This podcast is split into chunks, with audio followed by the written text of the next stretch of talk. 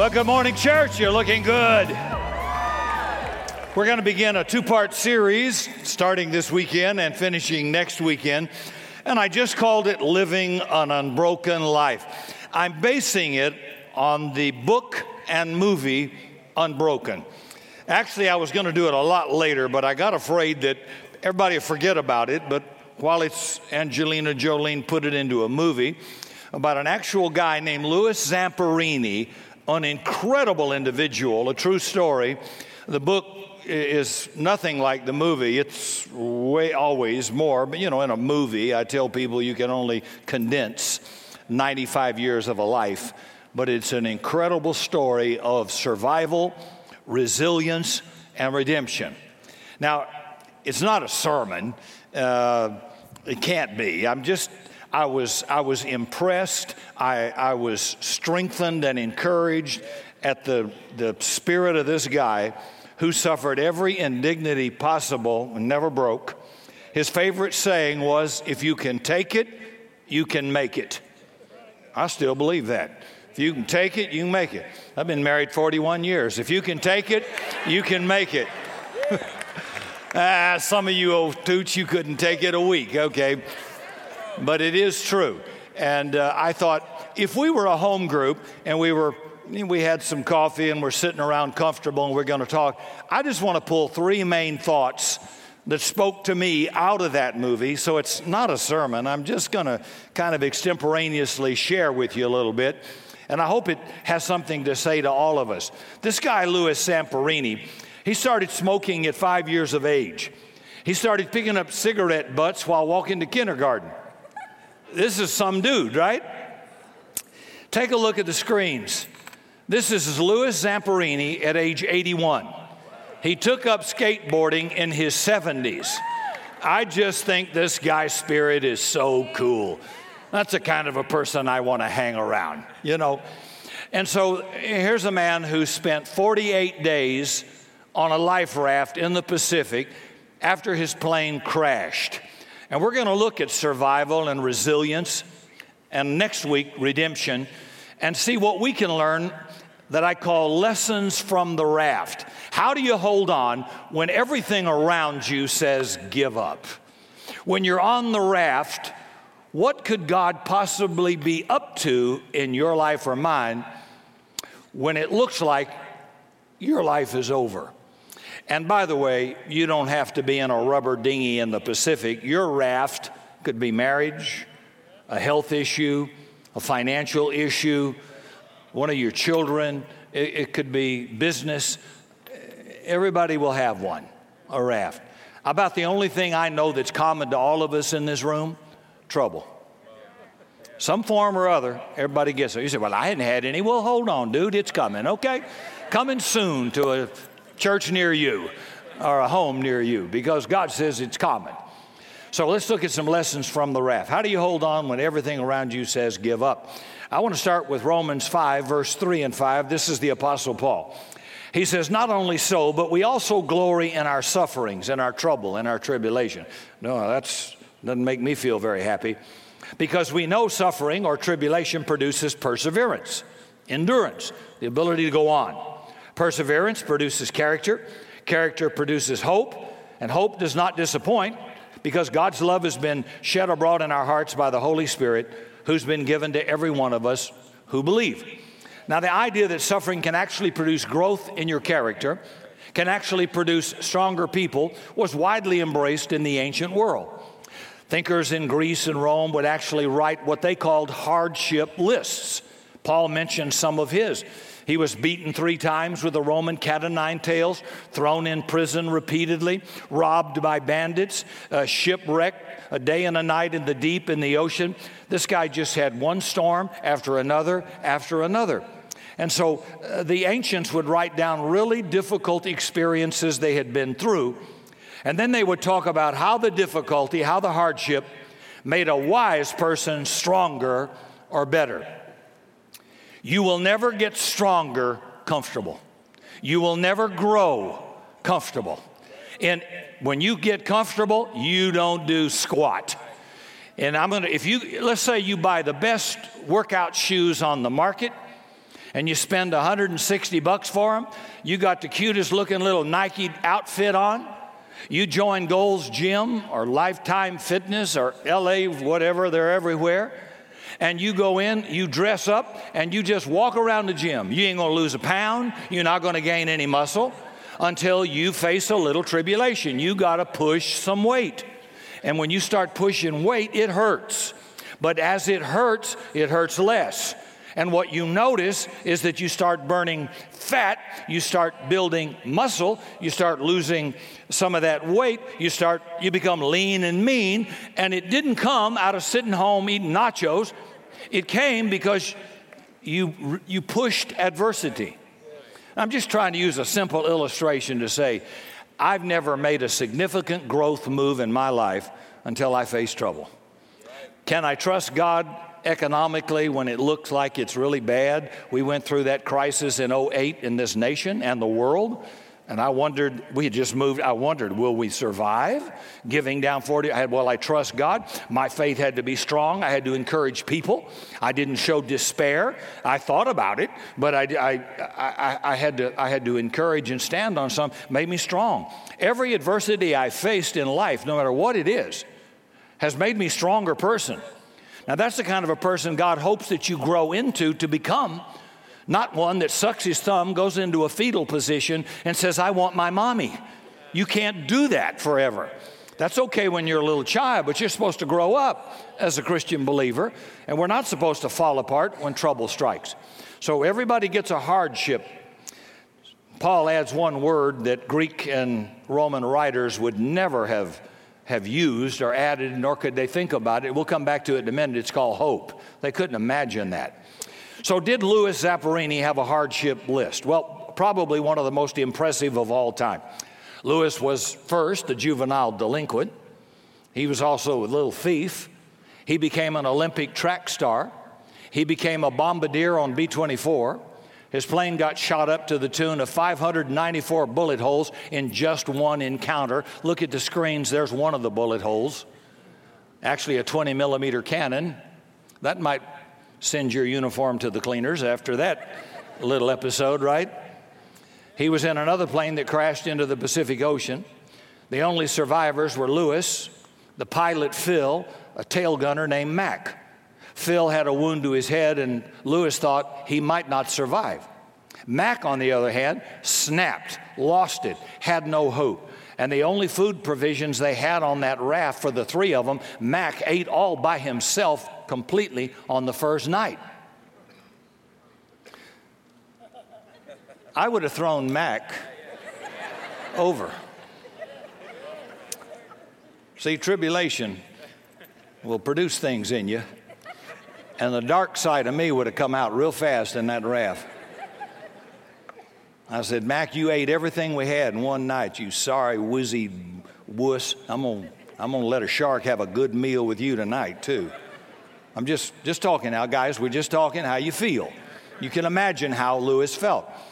They're surrounded every day by sharks that keep bumping into that little two man dinghy. They're attacked at one point by a great white shark. At one point, they'd been on the ocean for 48 days. A plane spots them. They're euphoric. They think the Allies have seen them. Maybe hope is coming, but it turns out to be a Japanese warplane that t- comes down on them and strafes them with machine guns. Louis said they jumped under the raft into the ocean to evade the bullets. The raft ended up getting 48 bullet holes in it. You think you had a bad day? 48 bullet holes in it. While he's under the water evading bullets, he'd have to push away sharks that would try coming after him. Their lips and skin were burned. Their feet were cratered with sores the size of quarters. Their thirst was maddening. Their food deprivation was so severe, Lewis lost over 100 pounds. This former Olympic athlete ended up weighing 66 pounds. One night, an albatross landed on Lewis's head. He said they were so skeletal that they were not recognizable as human beings, and the albatross probably didn't know that they were, and it landed on Lewis's head.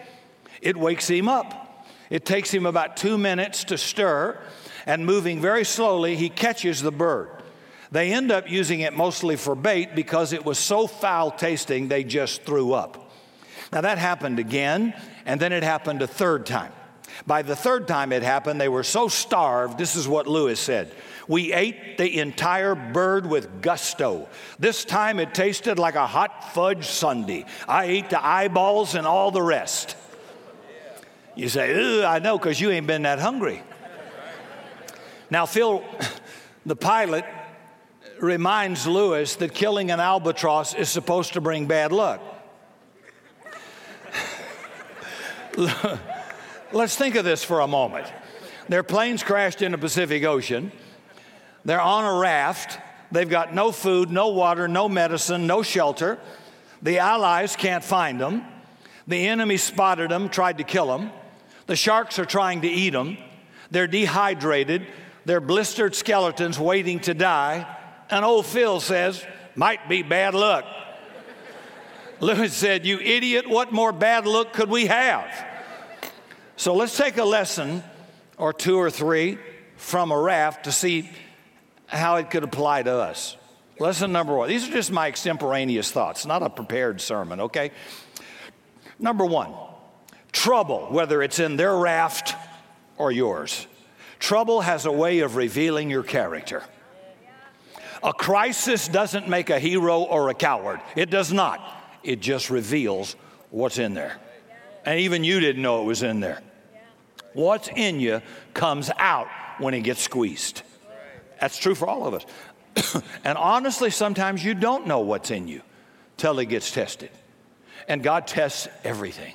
Everything gets tested. Abraham's called the father of our faith. well, how did he get such an honor? He got tested. I'd say that's a test.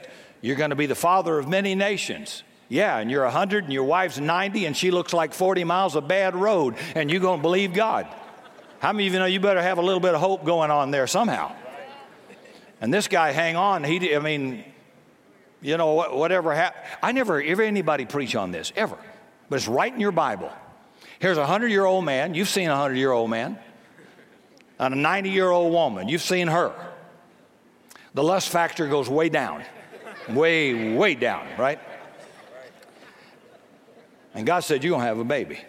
And this ought to encourage somebody. So, what, something happens in that tent that night, and God restores their youth. And I only re, it's implied because Abimelech wants her for his harem. Now, either he's on dope or she's a beautiful woman, and God has restored her and him because God says her womb is dead. At 90, it's over.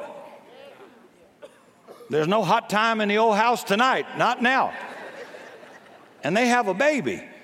And, God, and I thought, I'd like a touch of that. Give me some of that, Lord. And it happened. If God says you're going to have a baby, I don't care what the doctor says, paint a room. Get you a bassinet.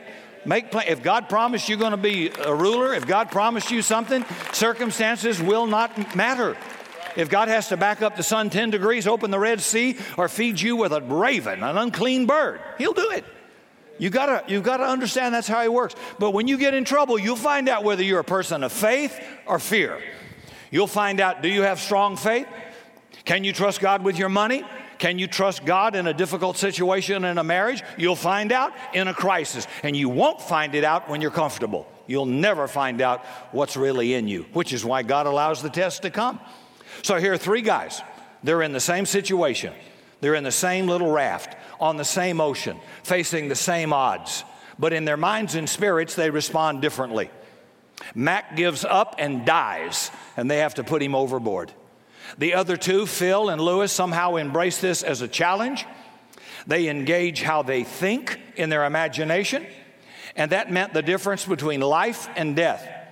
Here's what the writer of Proverbs says Solomon, Proverbs 24 10. If you falter in time of trouble, how small is your strength? See, part of what trouble does is checks you out, shows you what you really believe, shows you where you really are in your spiritual life and in your character. Some guys cheat, some guys steal when they get tested, some guys quit and run, but you don't know till you get tested. So, what trouble does, part of it, is it tests my character, sees what you're made out of. The hardship list doesn't have to be as dramatic as drifting on the ocean. Everybody has a hardship list going on every day. Whether you're rich or poor or pretty or ugly, whether you're Asian or Hispanic or African American or white, everybody's got a hardship list. And God's at work in it. Proverbs 17:3, the crucible is for silver. That's where the purity of silver gets tested. The furnace is for gold. That's where gold's tested, the fire. But the Lord tests the heart. God's real interested in my heart because out of it are all the issues of life. And there's a way in which all of life, every day, is a test. How will I respond to an interruption? Not getting what I want? A health problem? Somebody getting in my way? Being disappointed? Being criticized? Being accused? Misrepresented? Having to wait? Oh, did I mention wait? Like impatient? Like 281 highway? Impatient? Boy, when I, when I face a crisis, sometimes wonderful things come out of me. And in other situations, the dark side comes out in me. And I want to get out on 281, open my door, take a tire tool, jerk somebody through the car window, and just beat the tar out of them. They can't you drive? Now that's ugly. Now, you don't see that in sweet, nice me unless I get squeezed or they lose my luggage. And I say to the agent, you can fly this airplane at 650 miles an hour at 40,000 feet. You can find Los Angeles in the dark in the fog, and you can't find my bag. Anybody witness to that with me? We're all different. But you put me in that, and I find out, ah, oh, there's something not so pretty inside me, needs, needs a little adjustment by God. Trouble reveals my character. Trouble can be an opportunity to grow my character and make me stronger. Have you noticed that great comfort rarely brings great growth? It just doesn't. I hate that. I wish you grew when you're comfortable, but it doesn't happen. So get ready to be upset quite frequently if God wants to grow you. Now, trouble by itself doesn't produce growth. It can make you a bitter, mean, resentful, angry person. Trouble can produce all kinds of bad stuff. But if I can trust God in it, if I can live with poise and confidence and joy and not get all focused on myself, God can use trouble to bring growth in my life. Now, that brings us to the next lesson on the raft. Desperate trouble reveals the truth about our human condition. Louis Zamperini's got to be one of the most resourceful guys I've ever read about. He writes this when he's an old guy in his 80s. Today, I am licensed, accomplished, or an expert in 84 fields from skiing to lifeguarding to skydiving to glacier climbing. we got any 84 years old in here with those licenses? When he's on the raft, at one point, a shark gets frustrated and actually leaps into the raft to attack Lewis. Imagine being in a raft, a little bitty thing, and a shark jumps out of the water into the raft. What would you do? Louis said, I thrust both my palms against its nose, which stuck out a foot past the mouth, and I was able to shove the ravenous creature back into the sea. Unquote. On the raft, maybe the most resourceful guy in the world found that his existence was a gift over which he was not in charge. Because we always think, I'm in charge. Captain of my ship, master of my fate, I can make it happen. Well, think that until we get in a raft. And then we realize this ain't working. I can't fix myself. When the plane crashes, he writes, just to be on the safe side, I th- just to be on the safe side. I thank God for saving our lives. My buddies prayed with me. He writes, of course, on the raft, that's what you mostly do. Of course. I mean, you can't watch TV. What else are you going to do? He said, on the raft, I was like everybody else from the native who lived thousands of years ago on a remote island to the atheist in a foxhole. When I got to the end of my rope, I finally looked up. Dr. Dallas Willard writes God's address is at the end of your rope. And you have a rope. Yeah, you do. And it has an end. And if you hadn't gotten there yet, cheer up. You will one day. And that's where God is. It's not the only place He is, but He's there. Once they went six days with no rain, they had no water on the raft. They're dying of thirst. They've got nowhere to turn. They have no options. Lewis prays, kind of a bargain prayer. Ever done this? God, answer my prayer now. I promise if I get home through all of this, I'll serve you the rest of my life. And then Lewis writes, What else could I say? Given our miserable situation, devotion to God was about all we had to offer. I mean, what does anybody else have to offer God? Give me what I want and I'll give you devotion and 20 bucks. But maybe devotion is all God really wants anyway. Lewis writes When you're on the raft, no food, no water, no medicine, no radio, no engine, no bargaining chips, no diplomas, no office, no staff, no cash, no credit card, no desk, no promotion, no phone, you become aware instantly of your intense dependence on God. He writes, How slender is the thread from which your life really hangs. Wow. See, when your money won't help you, when your beauty won't help you, when your power and title won't help you, when you can't have access to your comforts that can make things happen, now it's just you and God. And that's, that's where you'll find Him too. But that's, that's when you realize I don't really have control over my life. I like to think I do, but, but I don't really. Now, we kind of think of that life raft as a strange or abnormal way to live, but it's actually very real. What if self sufficiency is the great illusion in the American culture? What if we have so many props around us that we live with the, in, the illusion, I'm in control? It takes God one second to prove to you, you aren't in control. Not if you can't buy it, not if you can't access it, not if you can't make it happen. If you've never been there, I can tell you that's a lonely place. I've been there. That was part of what drew me to the Lord. Go to the end of the rope. I can make it happen. I can always make it happen. I can fix this. I can change that. I can access this. And I know this person. And then the options are all out. Now, what are you going to do? You're going to, you're going to, if you're smart, you're going to call out to God's what you're going to do. Unfortunately, you don't have to wait that long, but being stubborn and living with the illusion, I don't need any help. I can take care of it myself. I don't need God. then I found out boy, how desperately I did need him. It's uh, your self sufficiency kind of control gets shattered. One day, God's word comes to a church in Laodicea. They had this problem. They said, "Hey, I'm, I'm paraphrasing now. Revelation 3:17." God says to them, Oh, you say you're rich, you're on more TV channels, you've got multiple locations, uh, you've acquired wealth, and you don't need a thing. That's what they were saying. Now, nobody in San Antonio would ever think anything like that, would they? But in Laodicea, they did. And God says, But you don't realize you are in my sight wretched, pitiful, poor, blind, and naked. Now, that's what we all are in our sin and in our stubborn pride.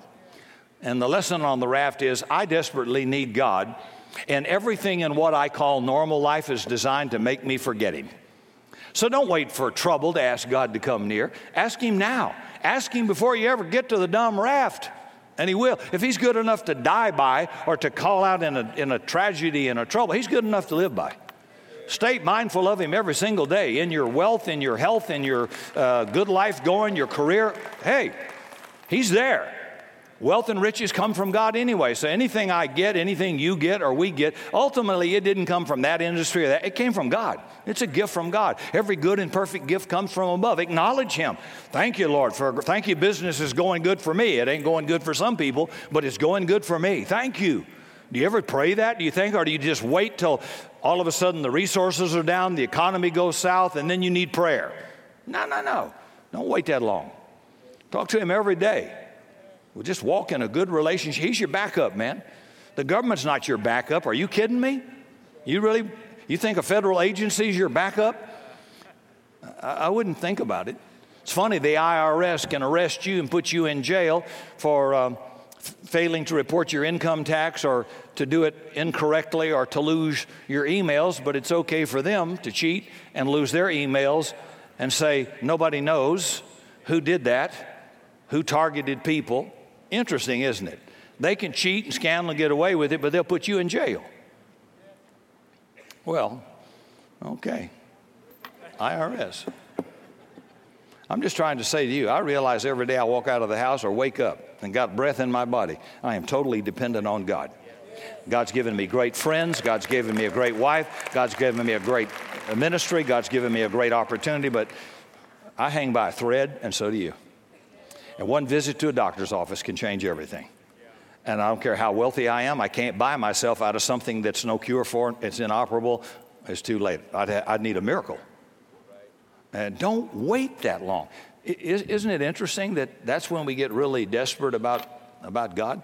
One of the amazing moments in the story is when they have this thing sailors call doldrums. That's when the ocean goes flat as glass, air does not move, there's no wind, everything is still. The sky looks like a pearl, it's transcendently beautiful. It's so still that Lewis says when a fish breaks the surface a few hundred yards away, you can hear the sound with crystal clarity. And all of a sudden, dying on that ocean, he sees this incredible beauty that he's never noticed before. And there's God. The writer of the book Unbroken, Laura Hillenbrand, writes, quote, as Lewis watched this beautiful still world, Lewis played with a thought that had come to him many times before. He had thought of it as he watched hunting seabirds, marveling at their ability to adjust their dives in their wing positions to compensate for the refraction of light in water to nail a fish. He had thought of it as he had considered the pleasing geography of sharks, their graduation of color, their slide effortless through the sea. Such beauty, he thought, was too perfect to have come by mere chance. That day in the center of the Pacific was to him a gift deliberately crafted compassionately for him and Phil. Crafted by who? By God. Joyful and grateful in the midst of slow dying, the two men bathed in the majesty of the Creator and what He had done. When you're busy and you're doing life, you don't notice stuff like that. But when you got no options, you're just floating in a rubber dinghy with bullet holes in it you see things you never saw before. Now, Lewis did get rescued, but when he got rescued, he did not devote his life to God like he said he would. He didn't do that for a long time. One last thought from Lessons from the Raft, and we'll look at that one next week. If deliverance is all I want God for, then when trouble goes away, my desire for God will go away. Isn't that true? It's one of the most common themes into the Bible. Woe to them that are at ease in Zion. In times of suffering, people's minds and hearts run towards God. Oh, God, help me. Oh, God, save me. Oh, God, heal me. Oh, God, deliver me. Oh, God, God, God, God. When the pain goes away, the oddest thing, I think about God less. I pray less often. I pray with less urgency. Things are good. And God doesn't want you to forget Him, He wants you to be mindful of your hope in Him. And Lewis didn't know it, but he's headed for more trouble. He said, more? Worse than the raft. He's going to be picked up by a Japanese prisoner of war ship out in the ocean, and then he's going to suffer two years in a prisoner of war camp with the Japanese being tortured and deprived and beaten like an animal. This is, life's going to go from bad to worse. And the guy actually is closer to God on a raft and in a prisoner of war camp, you're going to find out next week, than he was when he got out on dry land, back to his wife, back to alcoholism, back to abuse, until he walks into a tent, a Ringling Brothers tent set up in downtown LA, where Billy Graham, a young Youth for Christ preacher, 1949, I was five years old, is preaching, and Lewis gives his life to Jesus, and everything changes. He even goes back after the war to that camp where those criminals are housed that once beat him. They're now war criminals. And now they are prisoners in the same prison that he was put in. Only he goes to forgive every single one of them and to preach Christ to them, and he did. And many of them gave their lives to Jesus. Quite a phenomenal story, this guy's life. And so Lewis drifted more spiritually when his life was comfortable and normal than he ever drifted physically when he was in the raft. So we come back to these words of Paul we glory in suffering because we know that our suffering produces perseverance. Perseverance produces character, and character produces hope, which does not disappoint. A writer named David Fredrickson points out that in the ancient Greek Roman world, thinkers often spoke of the connection between suffering and growth of character. Now, they would write exactly what Paul's writing, except for one word, and that word would be hope. They couldn't understand that. They believed the world was cold, hard, impersonal, and the glory of a human being is to use my own strength, my own reason, my own strength, my own self sufficiency, to rise above all the sufferings of life through a disciplined mind and refuse to allow any circumstance to disturb my serenity, my calmness, or my inner peace. And they couldn't see hope. Hope means you're giving up control to a higher power. Hope is kind to them a sign of weakness. Some ancients actually wrote that hope is a moral disease because it causes what should be a strong, self reliant person to trust a power beyond themselves, to no longer be captain of your ship, master of your fate, which is what God wants us to do. And usually, the people who discover it are people who, through long term addictions, go into recovery, like AA. And what, what are one of the 12 steps? A higher power you can't make this, you can't get sober, you can't get free, you can't break this by yourself. All your power, your money, your self sufficiency has not done it. You're going to need a higher power to break it, which is what they, which is what the ancients looked on would be a form of weakness. We see it as strength, but they looked at it as weakness. In the ancient world, suffering was easier if it could be shared with somebody. Aristotle said suffering is lightened by the sympathy of a friend. Well, nothing wrong with that. That's true. He said sometimes one person might be willing to sacrifice, to suffer, or even die in a rare occasion for a friend. They thought that was noble. They would see something like that, applaud it, and honor it, but it was something very rare. And it had limits. Listen to this. One limit was the friend must be a person of high virtue who is worthy, who deserves any sacrifice you can make. They wrote, It is not worthy to suffer for an unvirtuous person. Another limit was that if you do help somebody or sympathize with somebody, you're not allowed any suffering, not yours, not your friends, to disturb your own tranquility.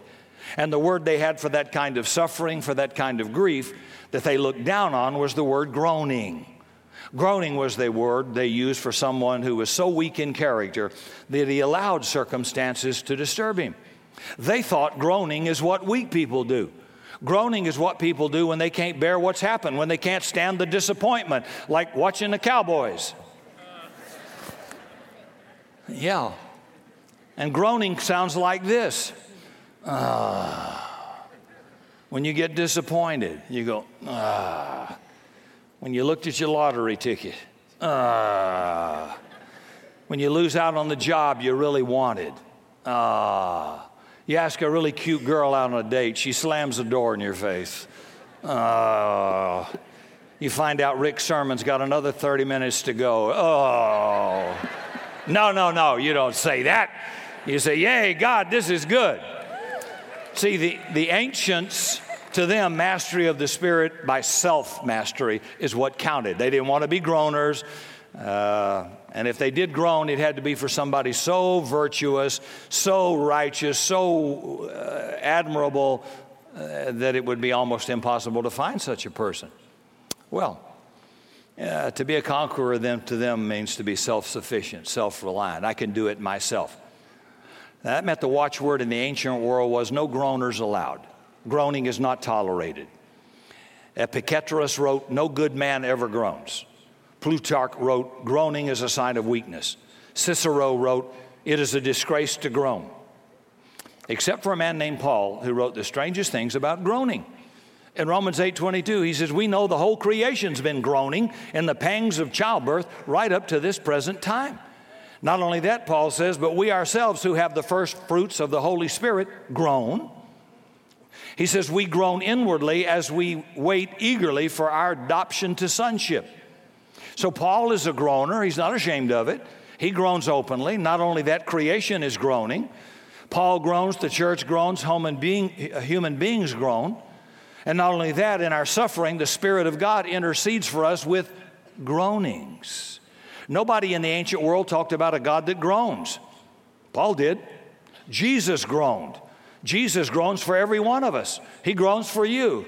Oh, for your sin, for your messed up life. Oh, it's compassion, it's empathy with you. When, when God spoke to Moses, he said, I have seen the affliction of my people. I have heard the cry of their suffering, and I'm come down to deliver them. This is a God who identifies with you, enters into your suffering. It's Jesus who saw the woman touching his garment in a big crowd who wanted desperately healing from his body. And he goes, Oh, he felt sorry for her. The woman at the well had five marriages, living with a guy not married to him. Oh, his heart goes out in compassion to the suffering of humanity. So should ours. It is not weak to groan. It is not weak to feel compassion to people who can't help themselves who need help, when we see injustice, when we see racism, we see mistreatment, we see children sexually abused or murdered, when we see starvation and hunger and terrorism in other parts of the world, God groans. He enters into suffering with us. God is in the raft with you. God is on the cross. God is at the end of your rope. Jesus says he is touched with the feeling of our infirmities. Nobody knew. What was that song? Sorry, I'm doing one of those flashbacks. Uh, the Kingston Trio. No, I know nobody under 30 would even know who they were. This is back with Peter, Paul, and Mary and folk music.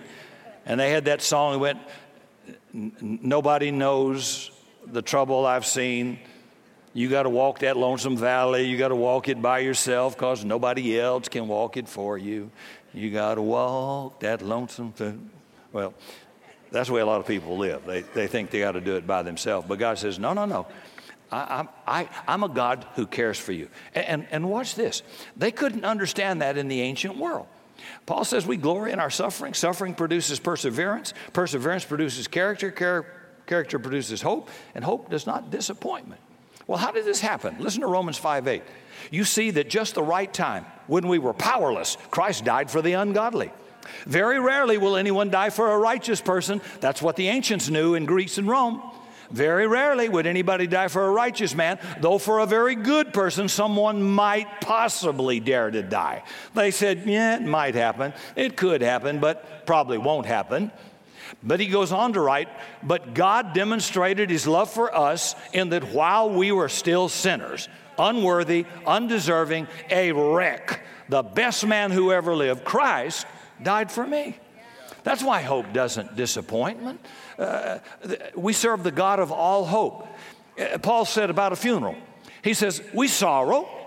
We have sorrow in life. Everybody, whether it's a funeral, could be a loss of a job, could be a doctor saying you've got stage four, it's terminal. It could be. But he says, We sorrow, but not like people that don't have any hope. We serve the God of all hope.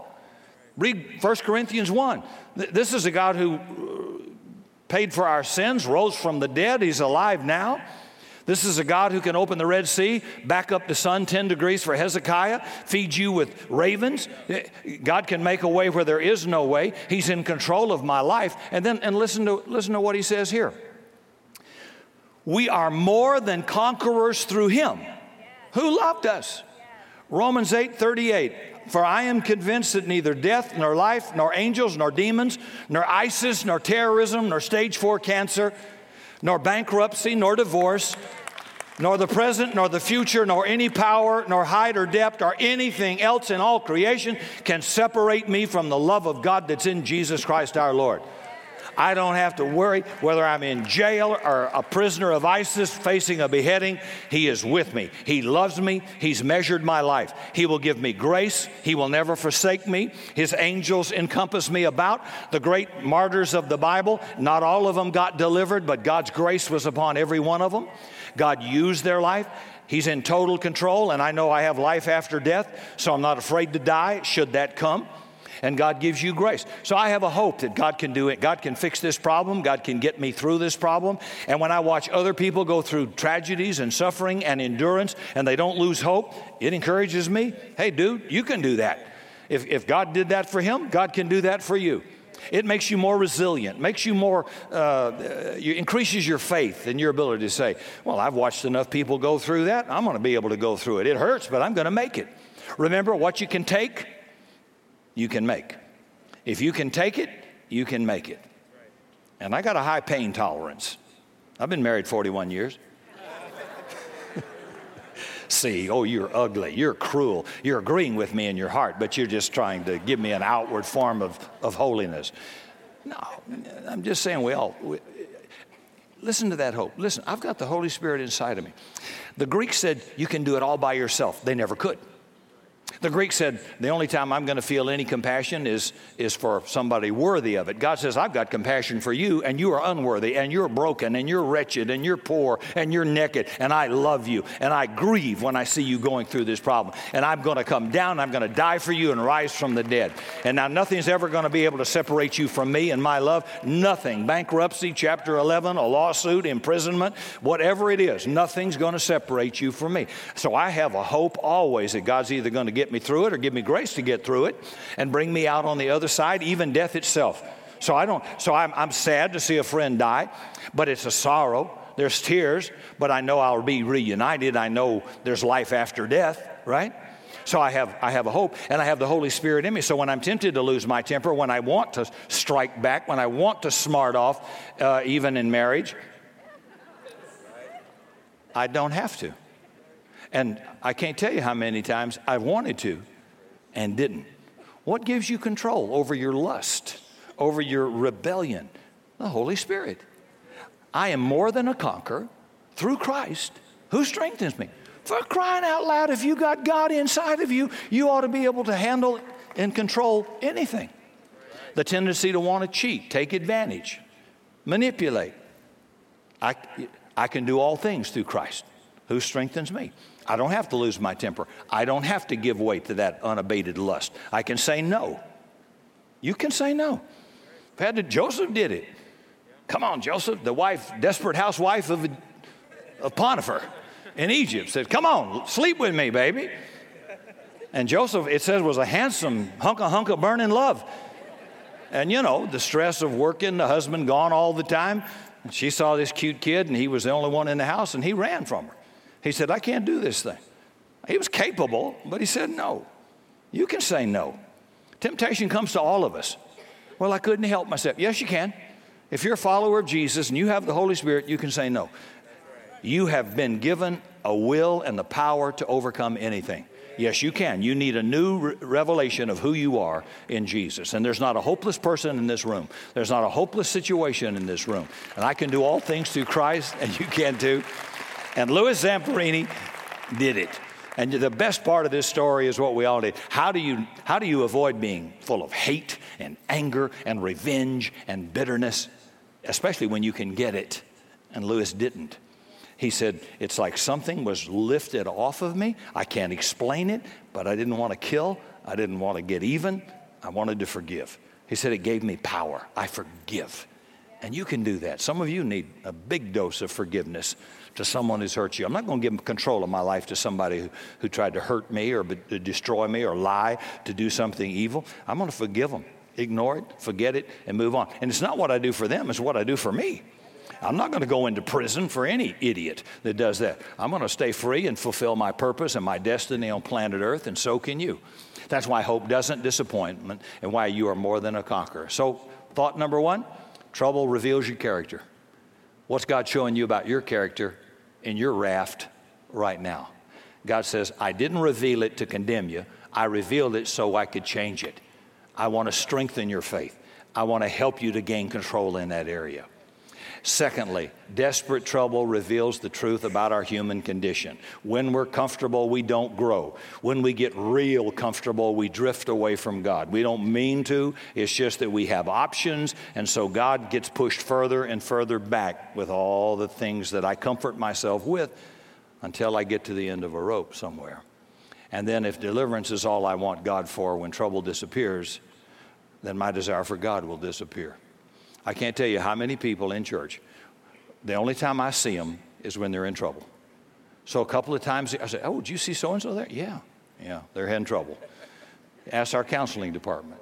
They only show up when everything falls apart. And I thought, Holy cow, if God's good enough when things fall apart, He's good enough when life's good. Just honor him, praise him. You're in here, corporate pray. Thank you, Jesus, for life. Somebody loved me. Thank you, I got a job. I got food on the table. At least I got a car to drive. I got some folks that like me, that love me. Uh, wonderful. Thank you for, for a good life that we enjoy. Don't wait till you're in a raft with sharks jumping in there with you and you're 66 pounds and about to die to find God. Thank you, you can find him. But it's a whole lot easier to find him early. What's that Fram oil commercial? You can pay me now, you can pay me later, but you're going to pay me. And God said, You can run, but you can't hide. So surrender that life, that business, those days to Him. Say, God, guide my thoughts. Thank you that my prosperity, thank you that my health, it all comes from you. I didn't earn it. I take all my greens, but at the end of the day, I can lose my life in a week if, if, if God so takes His hand off of me. And so can you. It's that simple. For more information on Rick Godwin and product available, visit summitsa.com and click on Bookstore.